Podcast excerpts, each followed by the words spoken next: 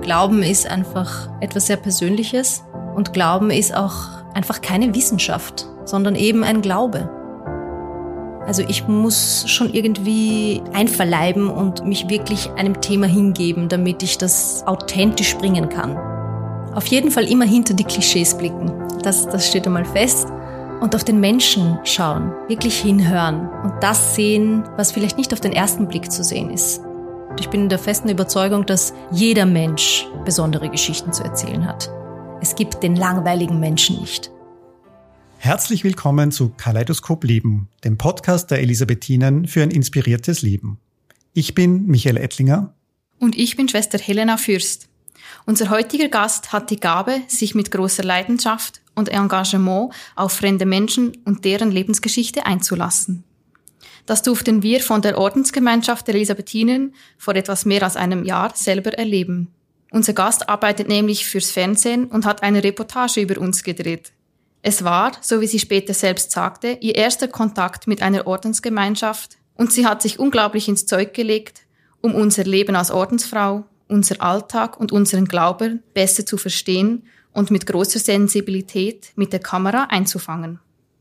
Einiges, so berichtete sie, war ihr gar nicht so fremd, ist sie doch selbstgläubige Jüdin und konnte einige Parallelen zu ihrem eigenen Glauben feststellen. Entstanden ist so eine feinfühlige und tiefgehende Reportage. Und ich freue mich sehr, dass sie nun für diese kleine gemeinsame Zusammenarbeit als Gast bei uns im Podcast ist. Liebe Dorit Muzikant, herzlich willkommen bei uns. Vielen Dank. Die Freude ist ganz auf meiner Seite. Ja, und wir sitzen heute hier im Kloster der Elisabethinen im dritten Wiener Gemeindebezirk. Gar nicht weit weg von hier wohnt Dorit Musikant gemeinsam mit ihrem Ehemann und ihren vier Kindern. Sie ist 39 Jahre jung, arbeitet als Producerin und Gestalterin bei Metafilm, einer Produktionsfirma, die Filme und Dokumentationen für das Fernsehen, aber auch fürs Kino produziert. Journalismus und Film sind ihre Herzensbranche. Doch eigentlich hat Dorit Musikant Wirtschaft studiert. Vor einigen Jahren ist sie dann mit der ganzen Familie, also mit Sack und Pack, nach Israel ausgewandert. Nach ihrer Rückkehr nach Wien hat sie den Sprung in diese Herzensbranche gewagt. Sie absolvierte eine Ausbildung zur professionellen Sprecherin, einige Praktika beim ORF und gestaltete dann als freie Redakteurin zahlreiche Beiträge und Dokumentationen für den ORF. Unter anderem auch die Geschichte, von der Schwester Helena schon gesprochen hat. Liebe Frau Musikant, auch von meiner Seite ein ganz herzliches Willkommen. Schön, dass Sie sich heute Zeit für dieses Gespräch nehmen. Ja, wir haben vorhin schon ein bisschen geredet, dass Sie eben auch bei uns zu Gast waren. Wir haben viel miteinander gesprochen, miteinander gedreht. War eine intensive und sehr spannende Zeit. Da habe ich so ein bisschen gemerkt, ähm, auch im Kontakt mit Ihnen, miteinander, dass ja es doch viele Klischees gibt, also über uns Ordensfrauen, dass wir viel beten, viel schweigen, sehr fromm sind. Und das Gleiche habe ich mir gedacht, gibt es ja auch im jüdischen Leben. Also oft hat man, wenn man an jüdisches Leben denkt, ultraorthodoxe Juden im Kopf mit Kippas, Schläfenlocken, Frauen mit Perücke und äh, Röcke zum Beispiel. Aber das ist ja auch nur ein Klischee oder ein Bild. Mögen Sie uns ein bisschen von Ihrem Leben, von Ihrem Glauben erzählen? Ja, sehr gerne. Tatsächlich ist es äh, im Judentum genauso wie überall sonst auch. Ähm, die jüdische Bevölkerung ist sehr divers und es gibt ähm, etliche verschiedene Gruppierungen. Und genauso wie es äh, ultraorthodoxe Juden gibt, denen man auf den ersten Blick ansieht, dass sie jüdisch sind, gibt es auch Menschen wie mich, denen man, glaube ich, auf den ersten Blick nicht ansieht, dass ich jüdisch bin. Ich bin immer um nichts weniger jüdisch als jemand, der mit Schläfenlocken oder vielleicht mit Perücke herumgeht. Und wie ist das im Judentum? Gibt es da was Ähnliches wie Ordensgemeinschaften im katholischen Glauben? Nein, das glaube ich nicht, auch wenn ich jetzt sicher nicht der Experte bin fürs Judentum, auch wenn ich jüdisch bin. Ähm, aber nein, ich glaube ich nicht, dass es so etwas wirklich Ähnliches gibt, das man jetzt wirklich vergleichen könnte mit, mit klassischem Ordensleben. Auch deshalb, weil, und so viel weiß ich über das Judentum schon, das Judentum basiert auf Familienleben. Also es gibt eigentlich kein jüdisches Konzept, in dem nicht Mann und Frau zusammenkommen sozusagen und Familie gründen. Sie haben jetzt Familienleben angesprochen. Mögen Sie ein bisschen erzählen, wie Sie den Glauben mit Ihrer Familie, mit Ihren Kindern und Ihrem Mann gestalten?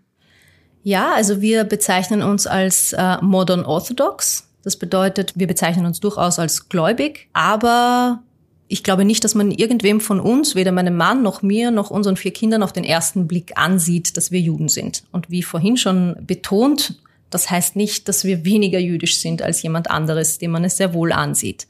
Ähm, wir leben unseren jüdischen Glauben ähm, sehr, sehr bewusst und sehr aktiv.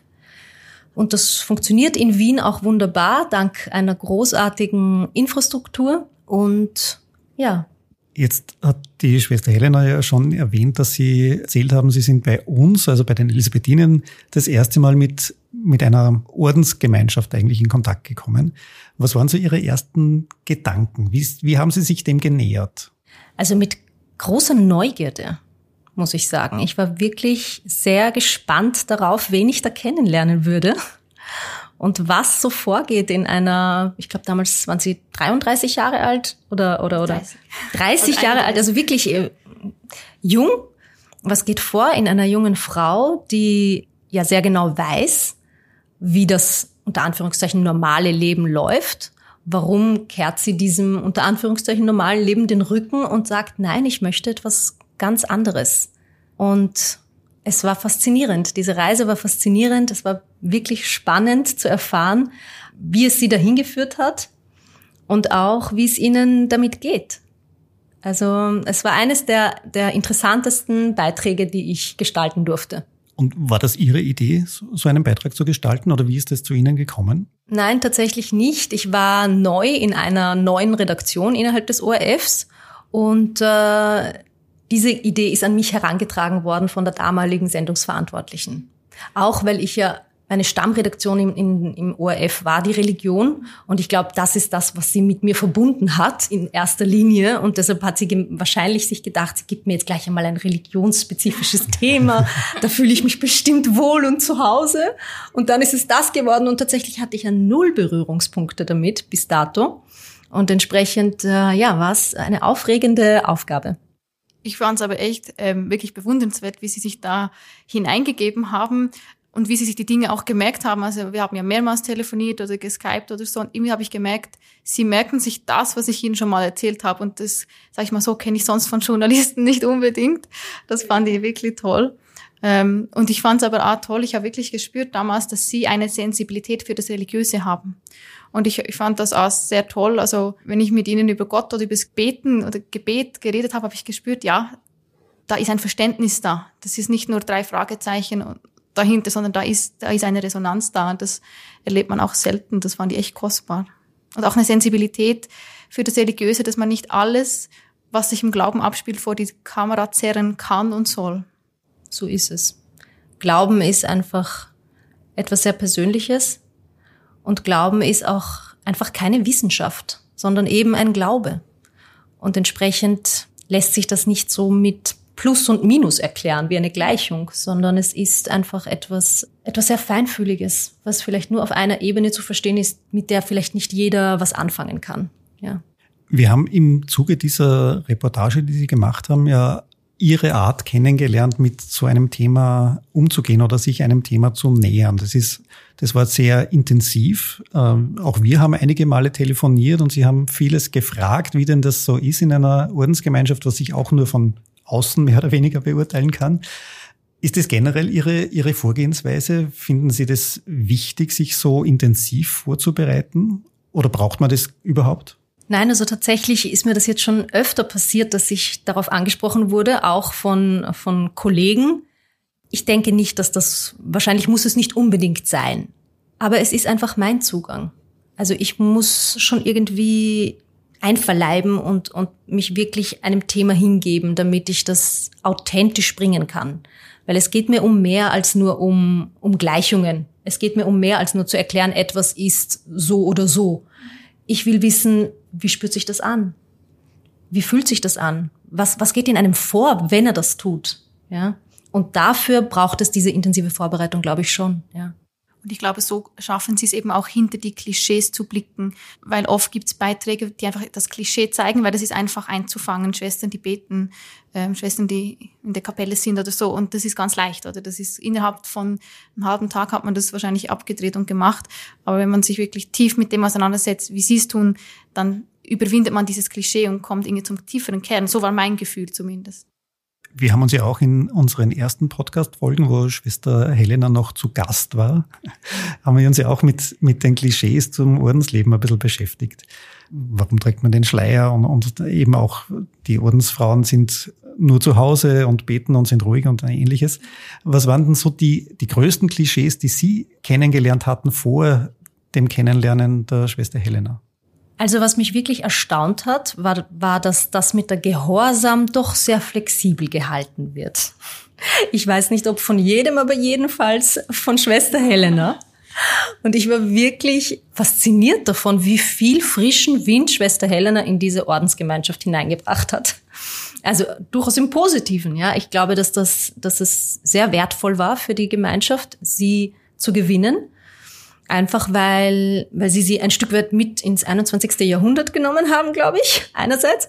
Und andererseits, was mir an ihnen so gut gefallen hat oder was auch einfach mir gezeigt hat, es ist nicht alles so, wie die Klischees es einem vormachen würden.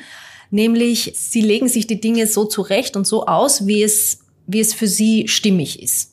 Das heißt, sie haben es geschafft, diesen Spagat zu machen zwischen ja, ich bin, ich bin gläubig und ich möchte einen, einen speziellen Lebensweg einschlagen und trotzdem möchte ich mir selbst treu bleiben. Was bedeutet das? Das bedeutet, ich bin eine junge Frau. Und als junge Frau will ich auch einmal einen Drink trinken gehen. Ja? Geht sich das aus? Und Sie haben bewiesen, ja, das geht sich aus. Und ich glaube, das war auch das, wo ich dann, wo es bei mir Klick gemacht hat, weil eben, Sie haben es vorhin auch angesprochen, auch mit Juden oder mit jüdischen Menschen gibt es so viele Klischees, dass, dass dieses oder jenes nicht vereinbar wäre, wenn man, wenn man jüdisch ist. Und tatsächlich ist, ist sehr vieles vereinbar und ist, geht sich sehr, sehr viel aus. Und ich glaube, ich lebe das ein Stück weit und ich habe gesehen, auch Sie leben das in Ihrer Welt ein Stück weit. Ich glaube, das ist ja immer wieder eine große Herausforderung in jeder Religion und auch wieder ein Herantasten. Wie lebt man diese Religion heute? Diese, sag ich mal, alten Religionen, ähm, das jetzt keine moderne Strömung ist oder eine neu entstandene Religion, man kann es nicht einfach eins zu eins übernehmen, was, was in der Bibel, was in der Tora steht, sondern wie lebt man das heute? Und unsere Ordensgemeinschaft ist auch, auch schon 400 Jahre alt und natürlich kann ich nicht leben wie vor 400 Jahren, das funktioniert auch nicht. Aber das ist wirklich auch eine Gratwanderung. Was ist, ich sage jetzt mal, erhaltenswert, pflegenswert und was braucht eine Reformation, eine Erneuerung? Ich finde es eine große Herausforderung, sich diese, diese Frage immer wieder, manchmal im Alltag auch fast täglich zu stellen. Was ist jetzt dran und was lasse ich besser? Wobei ich finde, Reformation ist ein, ist ein starkes Wort. Das hätte ich jetzt so gar nicht gewählt. Ich glaube, was Sie gut können oder was mich so fasziniert hat an Ihnen war, innerhalb eines Regelkonstrukts durchaus in die, innerhalb dieses Konstrukts zu bleiben, aber Wege zu finden, wie sich auch was anderes ausgeht. Also ich glaube nicht, dass sie groß Dinge reformiert haben. Es spricht ja nichts dagegen gegen Internet ja, im, im, im Kloster. Aber sie haben einfach einen Weg gefunden, in dem sich das vereinbaren lässt, in dem das für sie passt, aber auch für alle anderen in der Gemeinschaft. Obwohl, da muss ich sagen, das Internet gab schon vorher. Also das liegt, aber ist nicht, ist nicht auf meinem Mist gewachsen, das muss ich auch sagen. Ähm, das das gab schon vorher, also so waren die Liesel auch nicht. Aber bei anderen Sachen, ja, war es wichtig, dass man es auch mal anspricht und sagt, hey, das, das und das wäre mir wichtig oder das und das könnte man tun, wie tun wir jetzt? Und ich glaube, da ist Kommunikation wie in jeder Familie, wie in jeder Gemeinschaft einfach wichtig. Jetzt haben wir schon gehört, dass Glaube ganz, ganz unterschiedlich gelebt werden kann. Äh, das ist auch im, im Judentum so. Sie haben es äh, auch schon gesagt, es gibt so ultraorthodoxe und es gibt vielleicht etwas offenere äh, Strömungen. Wahrscheinlich gibt es da auch Unterschiede, wie das in Wien gelebt wird und vielleicht in, wie es in Israel gelebt wird. Und Sie haben ja uns erzählt, dass Sie mit Ihrer Familie nach Israel einmal für ein Jahr ausgewandert sind. Was waren da so Ihre, Ihre Erlebnisse, Ihre Erkenntnisse, was das Glaubensleben auch betrifft? In Israel gibt es genauso wie in allen anderen Ländern der Welt auch ähm, eine sehr diverse Gesellschaft. Das heißt, es gibt die frömmeren und die weniger frommen Menschen. Es gibt äh, Menschen aus aller Herren Länder. Das hat Israel, glaube ich, schon. In dieser Hinsicht ist Israel bestimmt anders als viele andere Länder, weil nämlich Israel ist ein sehr junger Staat. Und man muss sich vorstellen, dieser Staat besteht aus Menschen, die aus aller Herren Länder nach Israel gekommen sind und plötzlich ein Volk werden mussten, ein, eine Nation werden mussten. Ja, und das birgt natürlich viele, viele Herausforderungen, aber auch viele Chancen. Und ich denke, dass angesichts dieser sicher nicht einfachen Ausgangslage Israel hier tolle Arbeit geleistet hat. Und dass es einen unglaublichen Zusammenhalt gibt in der israelischen Gesellschaft. Und es war eine wirkliche Freude, das hautnah mitzuerleben, als ich dort gelebt habe. Und ich bin sehr stolz darauf. Und doch sind Sie wieder zurückgekommen? Ja, ja, das stimmt. Das macht mich nicht weniger stolz darauf. Ja, genau. Aber tatsächlich war das für uns als junge Familie, die wir waren, meine Jüngste war damals noch kein Jahr alt, einfach nicht der richtige Zeitpunkt. Ja. Und deshalb sind wir wieder zurück nach Wien gekommen. Aber in unseren, in unserer Brust schlagen zwei Herzen. Also wir haben ganz bestimmt zwei Heimaten. Wien, hier bin ich geboren, hier bin ich zu Hause, keine Frage. Aber meine Herzensheimat ist Israel. Das ist so. Das ist auch schön, wenn man so eine Herzensheimat hat, oder? Ja, absolut. Das ist bereichernd. Es ist, es ist facettenreich. Aber wie Sie wieder zurückgekommen sind nach Wien, haben Sie sich einen anderen Herzenswunsch sozusagen erfüllt und sind in die Journalismus- und Filmbranche oder Fernsehbranche eingestiegen. Was ist so das Faszinierende gewesen, was Sie dorthin gezogen hat? Sprache hat mich immer schon fasziniert und Geschichten haben mich immer schon fasziniert. Und entsprechend war es dann nicht mehr sehr weit, der Sprung sozusagen ins, ins, ins Fernsehen oder in, ins Bewegtbild, wenn man so will, ja. Und ich bin sehr froh darüber, dass ich diesen Entschluss gefasst habe und dass ich mich das noch getraut habe. Obwohl ich doch das Gefühl hatte, hm, ich weiß nicht, jetzt bin ich schon 33 und Mama von vier Kindern und fange ich jetzt wirklich noch mal an, ein Praktikum wo zu machen. Aber es war die absolut richtige Entscheidung und ich bin jeden Tag sehr froh darüber. Können Sie irgendwie zusammenfassen oder sagen, ähm, welche Botschaft Sie übermitteln wollen, wenn Sie etwas drehen oder etwas ins Bild bringen oder ins Wort bringen? Ist da irgendwie eine innere Motivation oder ein, ja, eine innere Botschaft, die Sie mitteilen wollen? Auf jeden Fall immer hinter die Klischees blicken. Das, das steht einmal fest. Und auf den Menschen schauen. Wirklich hinhören. Und das sehen, was vielleicht nicht auf den ersten Blick zu sehen ist. Deshalb nehme ich mir gerne Zeit für meine Geschichten. Ja, ich finde einfach, das ganze Leben besteht doch aus Geschichten. Und wenn man diese erzählen darf, das halte ich für ein Privileg.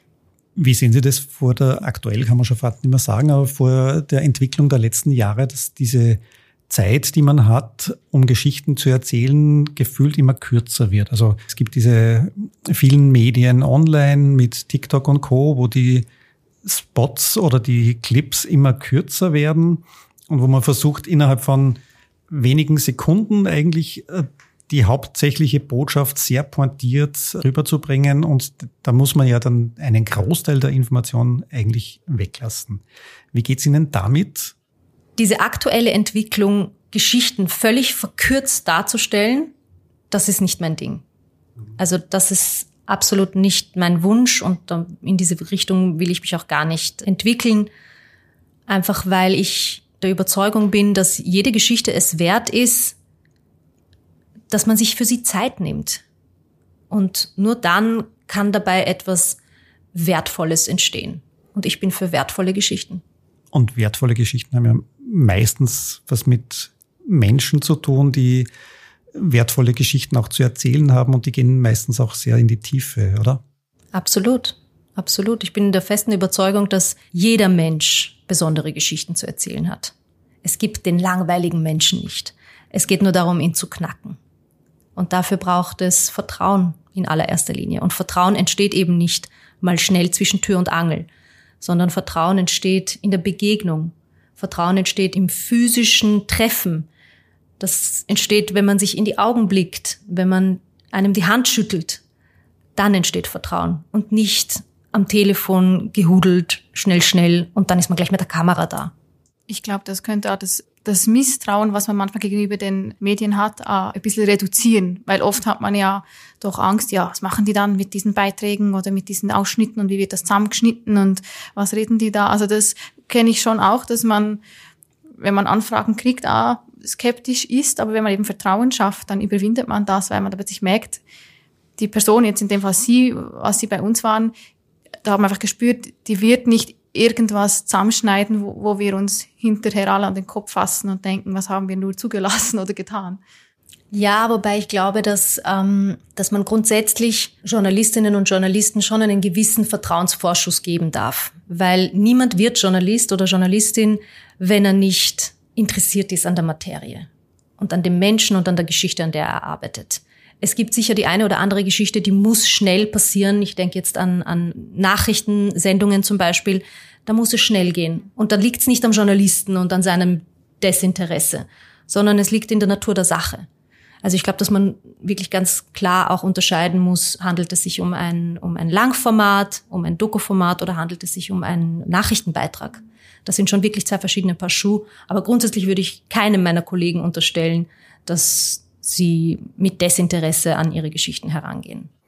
Jetzt wissen wir von Ihnen, dass Sie Religionsgeschichten machen, also irgendwie Geschichten, die sich rund um Religion, rund um den Glauben auch drehen. Was machen Sie sonst für Geschichten? Ich habe auch schon mal eine Supermarkt-Doku gemacht. Ah, wirklich? ja. Und auch die fand ich total spannend. Also auf den ersten Blick würde man vielleicht glauben, ach Gott, Supermarkt, ja.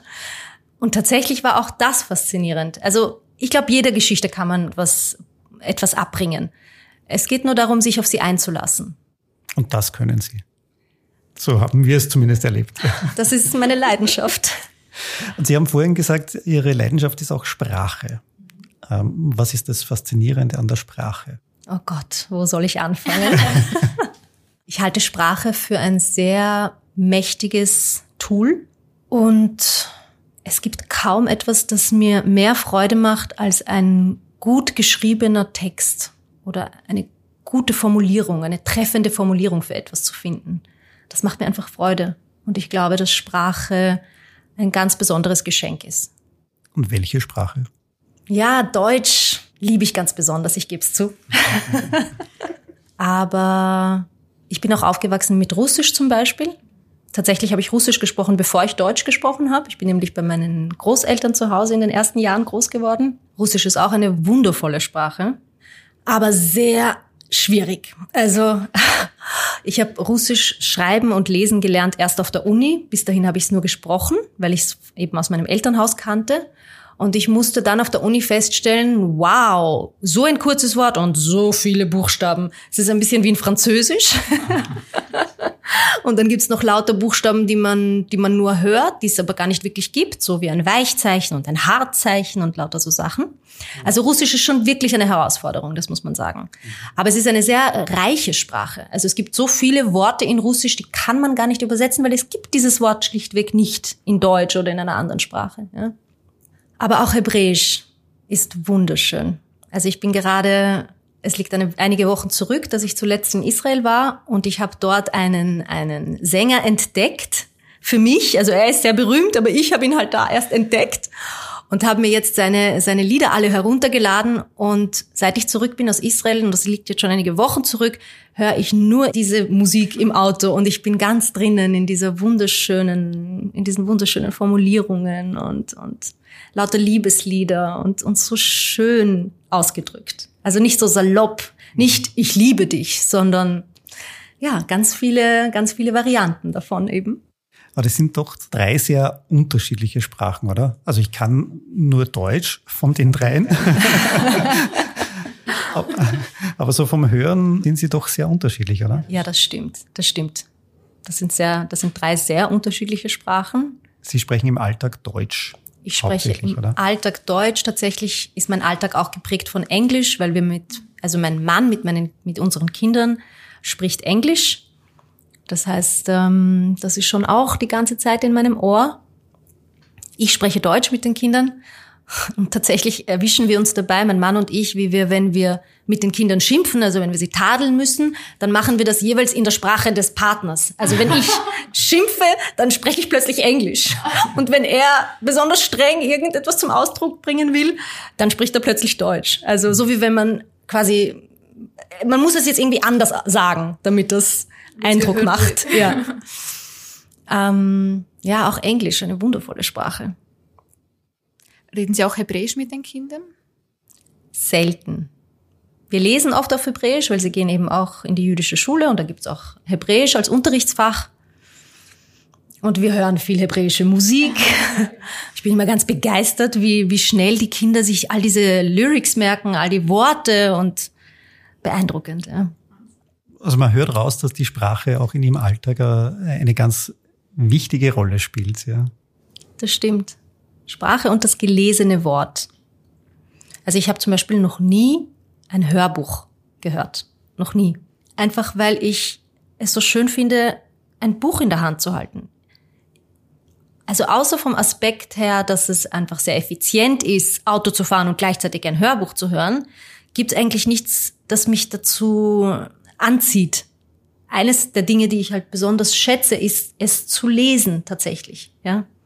Und vielleicht auch mehrmals zu lesen, wenn mir etwas besonders gut gefällt oder es auch wo niederzuschreiben, wenn mir etwas besonders gut gefällt. Und das geht halt alles beim Hörbuch nicht. Ja? Also es geht mir um mehr als nur um den Konsum von einem Buch.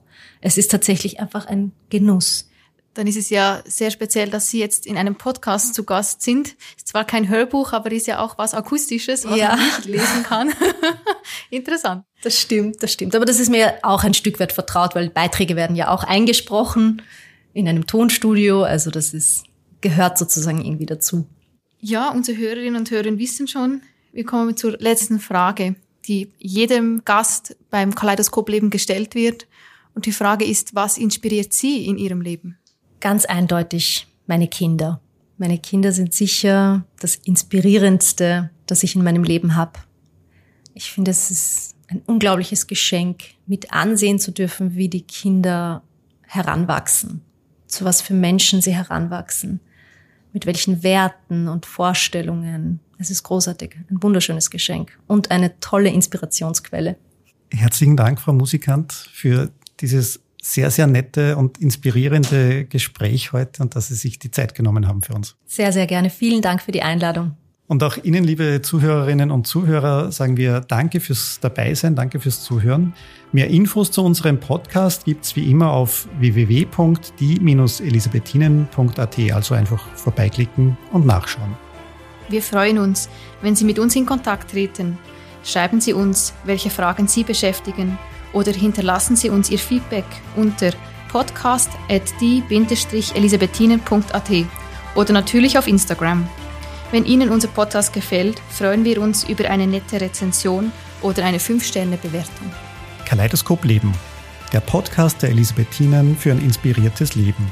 Jeden zweiten Mittwoch neu auf die-elisabethinen.at und überall, wo Sie gerne Podcasts hören.